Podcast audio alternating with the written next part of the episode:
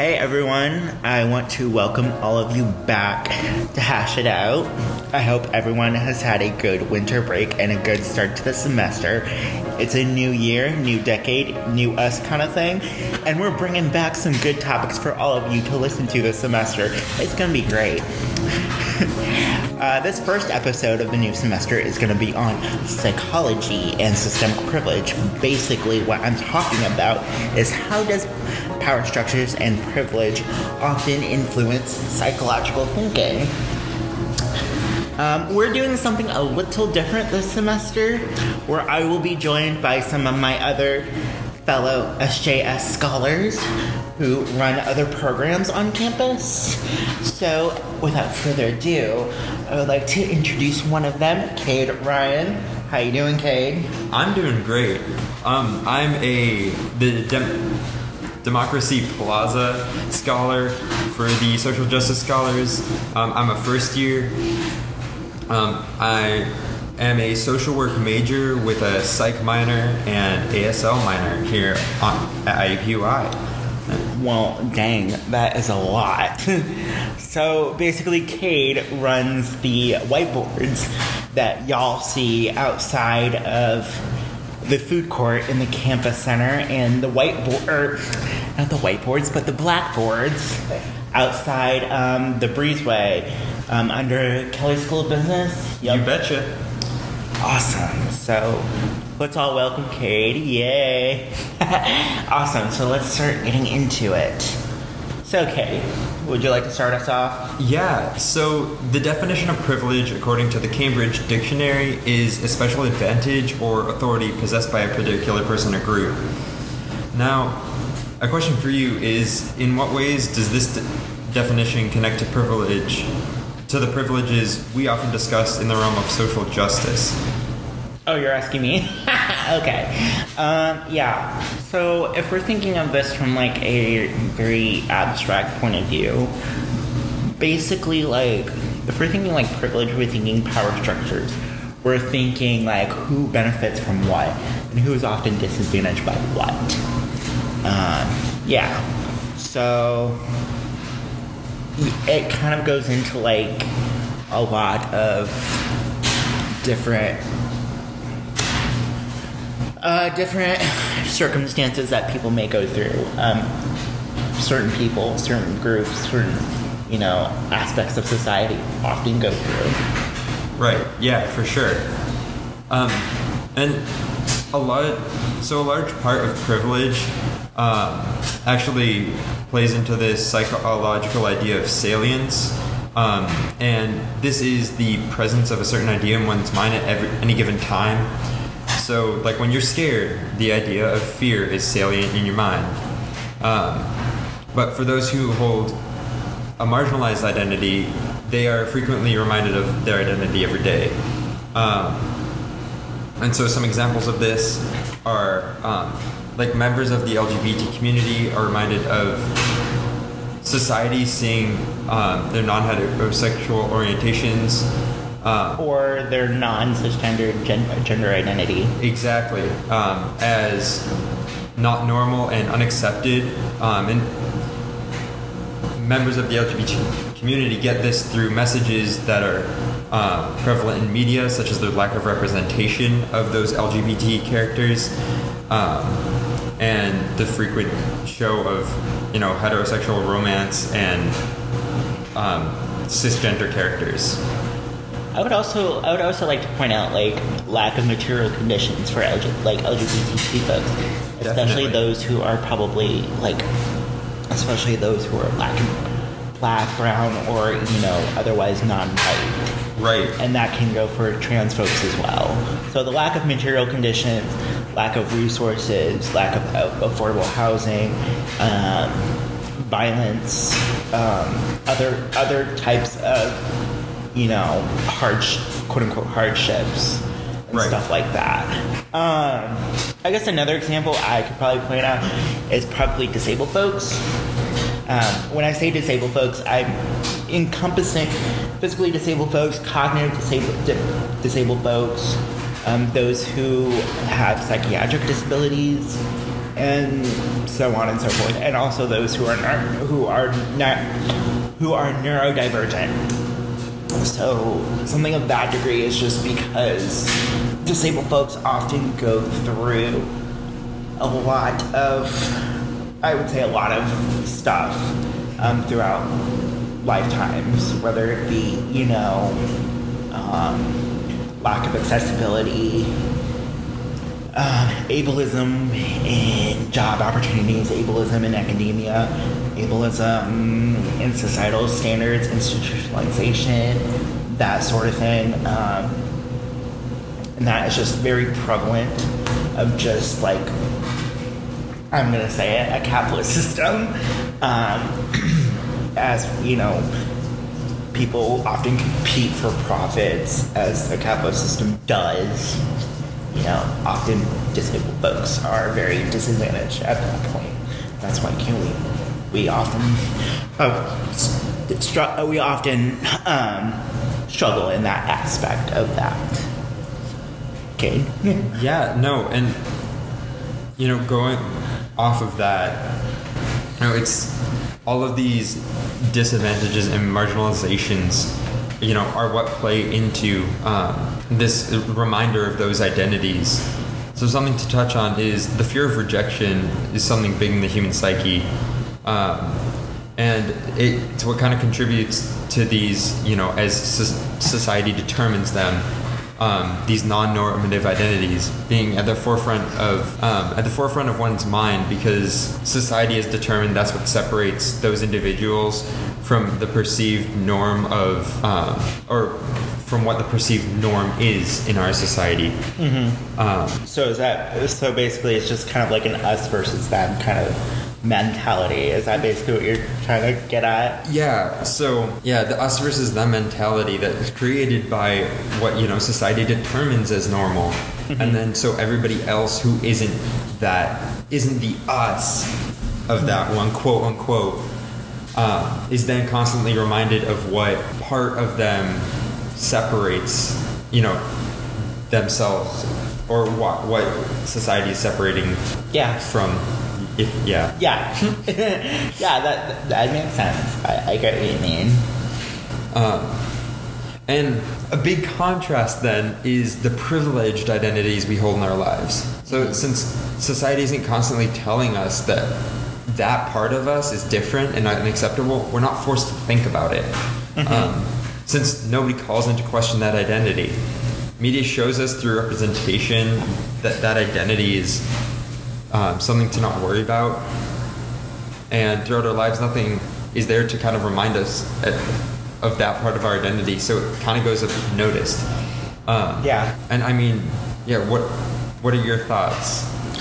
I think it kind of goes bigger than just like media re- representation. One hundred percent. It mostly has to do with like so, like attitudes and mm-hmm. like the the physical things we see and obviously media media as media is a kind of like a pipeline into like attitudes kind of um, obviously media in the last I would probably say in the last 50 to 60 years, you know, that's played a big, a very big role mm-hmm. in the way that people often interact. I mean, have you seen on Twitter the type of people that like often like you often see like an example of that would probably be like I don't know, like cool.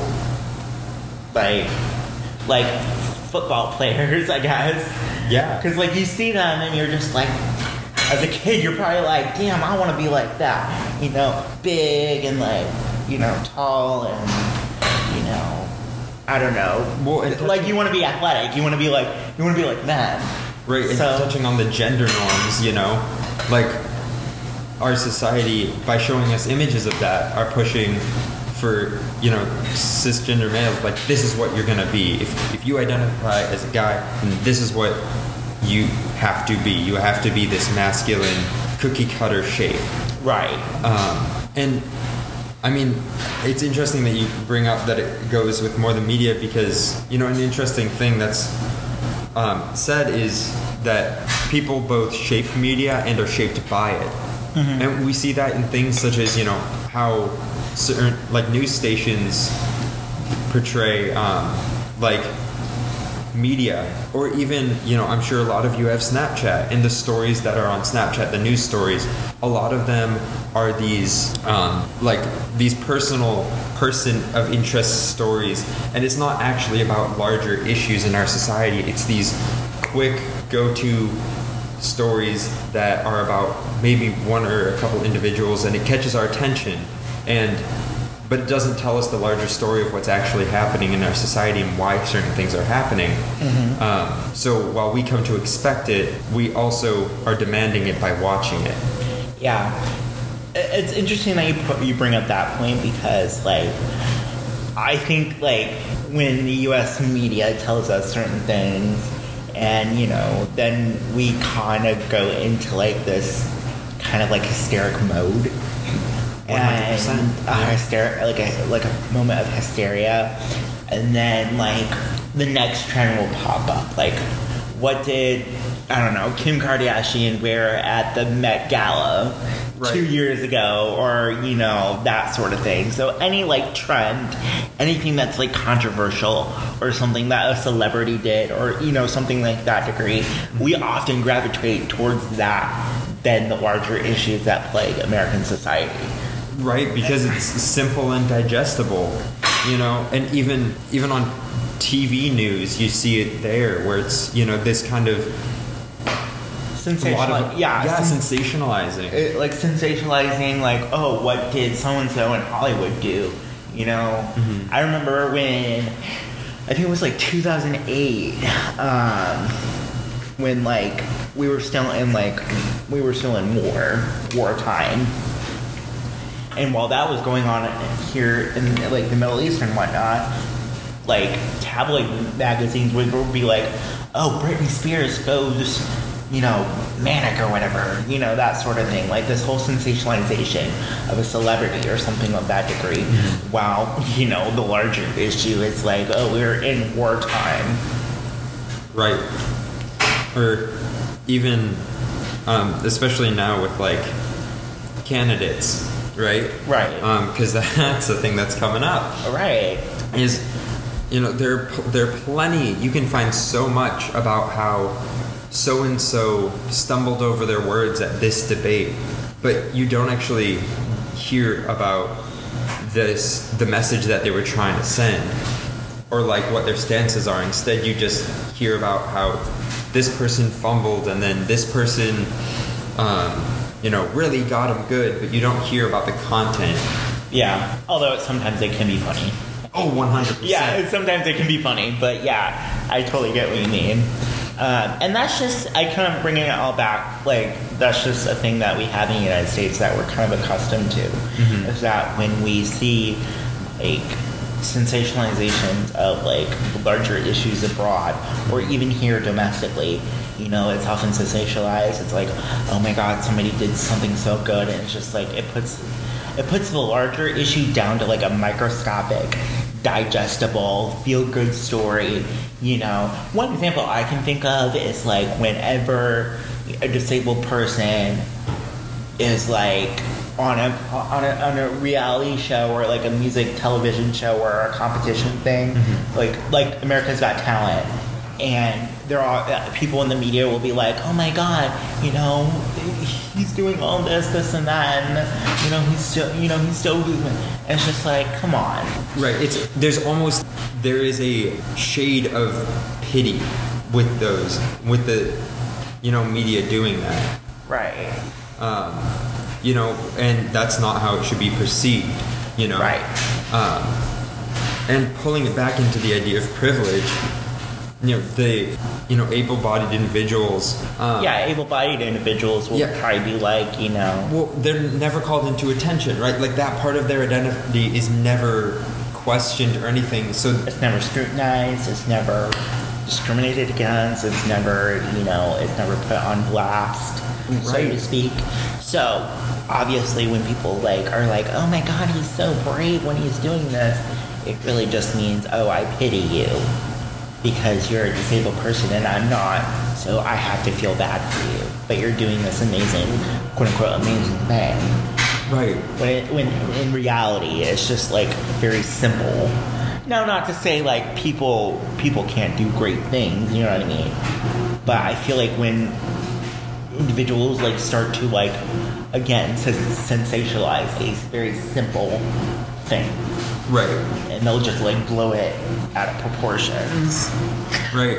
And I think it kind of goes to the fact of, you know, it's not the fact that they're doing, you know, a great thing because that should be recognized, but it's the fact that it's seen as all the more greater just because um, of this one part of their identity, which doesn't necessarily define them, but, you know, larger society has determined that that's the only thing that matters. Um, you know? And- Yeah. Definitely. Yeah. And I just I don't know. I just think it's kind of it's it's kind of it's kind of uh, like um you almost see like the dichotomy. Right. Like you almost see like the duality of like a split. Um, a split in like what happens and when like a, div- a divisiveness uh, like an um, aspect of divisiveness often often happens you know you'll see who kind of like takes the side Right. um, an example of that I can think of is probably, and Cade can probably like, uh, probably can probably like relate to this. But remember back in 2016, yeah. the election of 2016, that was like a momentous, like whether good or bad, you know, that was a momentous moment in American history where everything just kind of ripped out of the seams. Like it was explosive. Right. Um, yeah, no, and pulling back to the idea of privilege, you know, those privileged identities aren't the ones that are getting called into attention. Um, and so, you know, we're never forced to think about it. And thus, it never, you know, when you never have to think about it, it's never brought up. Um, and so, a question is kind of like, what do you do when an identity that you've never had to think about before is is put into question? Um, You almost have to do like some sort of like self-critical thinking, like Right. What are you gonna like? If you're if you're being called into question like that, and you're just saying like, oh well, I don't know what to do. Yeah, you do know what to do. You're just kind of like, you know what I mean? Or maybe people just don't think about it. right. Well, and I think that's one of the kind of the dangers, and why I think it's important to kind of talk about um, the psychology of privilege because those privileged identities we don't think about, and then when we're forced to think about it, it's kind of this shock. Um, Right. and and people don't want to think about it and don't want it to be called into question um, and they kind of hide inside their you know little bubble of privilege um, and don't address the larger issues that are surrounding it They just think it doesn't really just apply to them. right It doesn't apply to them. So they're it, obviously like when you're not confronted with some sort of like thing like that, like a circumstance or you know a certain a certain thing, you're not gonna think about it. You're just kind of go, oh, I don't know what that means. You know, I'm just gonna go on my daily, my you know, on my merry way. You know what I mean? right so, yeah, Um, right, and something that we sh- should be striving for and what we want um, and think that it's important to do is instead of kind of hiding from it and believing that it doesn't matter, um, it, but instead wrestling with the realities that that privileged identity entails. Um, and it's important for to understand how the how you know we as individuals have benefited from those identities, um, those privileged identities that we may hold, um, and how it may, yeah, how we benefit in society in certain structures that we may not even realize because it hasn't been put into question before. Right. Yeah. Um, that's really that's really like important to think about because like even if we do like if some sort of like miraculous change happens where a lot of like this inequity like disappears, the psychology is still you know the the the, the psychological thinking is still going to stand unless you have to eradicate that as well. Right. So I, I think it's kind of, I often think it's kind of hilarious when people are like, well, we're just going to do one certain thing and that's just going to change everything. Well, I I do I, I do sympathize with your like idealism, and like I think that's pretty admirable. However, that just doesn't that just doesn't seem realistic at all, and it really just doesn't seem practical. Like one like big thing, like you know how when people say like, oh well, if we unelect like if we get Trump out of office, it's going to change everything. It's Right. like no. No, it, it doesn't really change that much. Yeah, you may have like a racist mouthpiece out of office. you know what I mean? Yeah. And y- that's just gonna like one thing, one aspect is gonna be you know out of out of out of existence, and you just think that that's just gonna happen.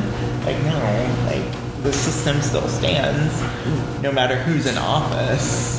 right after we after we get rid of you know in, in that example is after we you know get rid of that we still need to address and work against these systems that are in place to allow so many awful things to happen and like you know continue to systemically oppress large groups of people um, for the benefit of a very few Extremely few. right Donald Trump being one of them. darn tootin' No, I'm just joking. Well, half joking. so yeah, that's just kind of like our thoughts on that. Um, I think we're gonna be wrapping up here soon. So, Cade, is there any final thoughts you want to kind of touch on before uh, we close up shop, so to say? Uh, yeah, I do want to kind of leave the audience with one question with a lot of little asterisk notes to it because it's very important. Uh, is I think take a moment, you know, or not just a moment, take a while, think about the privileges that you might hold and ask yourself how can you use those privilege to help give a stage for the voices um, of others who are facing oppression and marginalization. Now, one of the asterisks to that would 100% be um, to not step on others, to not speak for others, um, and to not take, you know, not have this ideology that it's kind of this pity and that you're doing them, oh, this marvelous favor. No, that is not the point of it. It's instead you're using your privilege to give voices to the others and you're giving them a chance to speak. Have any Yeah, like my my advice to all of you, is if you're gonna like if you're gonna forego that sort of thing, which is great. However, just don't go stepping on people's toes. right? Don't be speaking over people. Don't be you know taking up too much too much space. Like don't be taking up too much space. Don't don't do the whole savior complex like I'm saving these people kind of thing. Like Snaps to like that. like don't like don't do that. That's just that's that's unbecoming of people. right. You know, but don't don't run away from that privilege because hiding from the truth and the reality is only perpetuating it. and it's just it's just making everything worse. Exactly. Don't hide from stuff. Don't don't try to like avoid it because it's gonna, as Sigmund Freud had once said, it's gonna come back and basically bite you in the butt later. Exactly. so to speak. well, the quote was like, "If you if you leave, if you try to leave stuff alone that is unheard, it's gonna come back in uglier ways." Right. So- No, it's totally true. That that's basically on that. Yeah. so I think we're about to be wrapping up here soon. Um, Cade, I want to thank you so much for taking time and energy into this podcast episode. I'm sure all of our listeners are very appreciative of you too. Yeah, thank you so much for having me. This was really great and hopefully spreading some good information. Of course. All right. Well, I will. I will be checking back in in about two weeks for another episode. Until then, stay informed and stay awesome, folks.